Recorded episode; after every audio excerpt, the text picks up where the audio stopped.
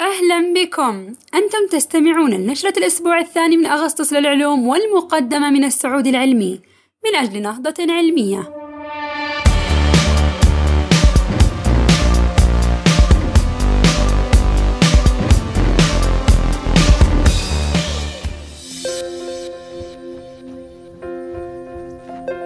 العلماء يصنعون بطاريات قابلة للزراعة في الجسم من سوائل غير مؤذية.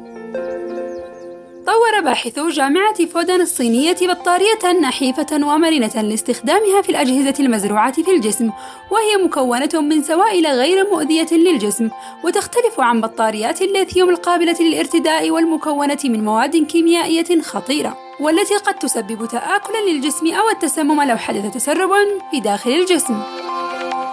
تستخدم هذه البطاريات سوائل أساسها الصوديوم حيث تستخدم محلولا ملحيا أو وسطا لزراعة خلايا. ولقد تفوقت على نظائرها في سعة الشحنة وإنتاج الطاقة. وتكمن أهمية هذه البطاريات في كونها مهمة جدا لتطوير الأجهزة الحالية القابلة للارتداء بما في ذلك الأجهزة الطبية التي تزرع في الجسم.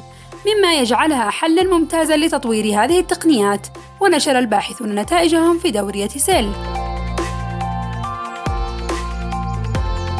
دلائل جديدة على وجود كواكب قابلة للسكن في أقرب نجم شبيه للشمس لنا. رصد علماء من جامعة هارتفوردشير في بريطانيا دلائل جديدة تشير إلى أن أقرب نجم شبيه بالشمس لنا يحتوي على أربع كواكب بحجم الأرض تقريباً، وقد يكون اثنان منهم قابلين للسكن.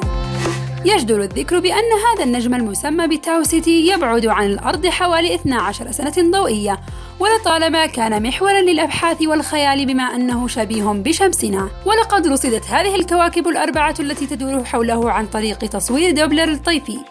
وهي تقنية تعتمد على قياس تأثير جذب الأجسام الفلكية كالكواكب على شموسها والتي رصدت تذبذب تاو سيتي بحوالي 30 سنتيمتر لكل ثانية. ونشرت النتائج في دورية الفلكي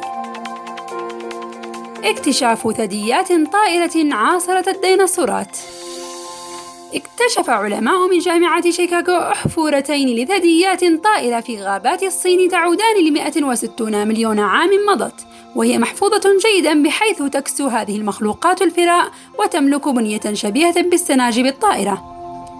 تكمن أهمية هذا الاكتشاف في أنه يعود لمجموعة الثدييات التي تطورت لاحقا لتكون الخفافيش وغيرها من الثدييات الطائرة الموجودة حاليا.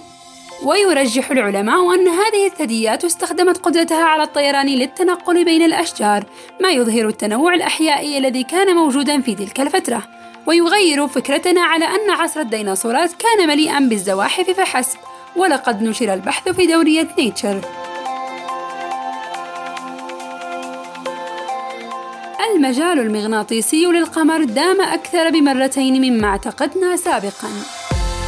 اكتشف فريق من العلماء من جامعة كاليفورنيا بريكلي معهد MIT وجامعة روتجرز أن قمرنا احتفظ بمجاله المغناطيسي لمدة أطول بكثير مما اعتقدنا سابقاً.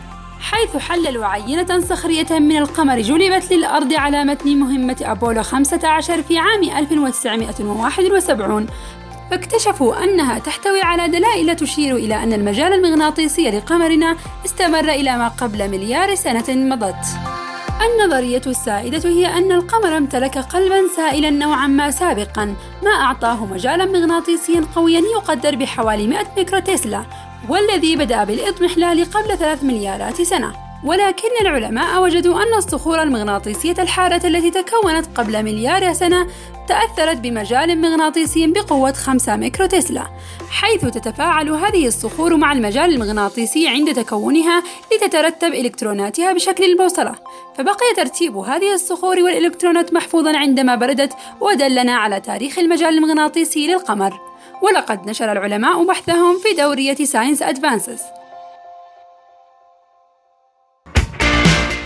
كنت معكم سلوان عامر من مجموعة السعودي العلمي.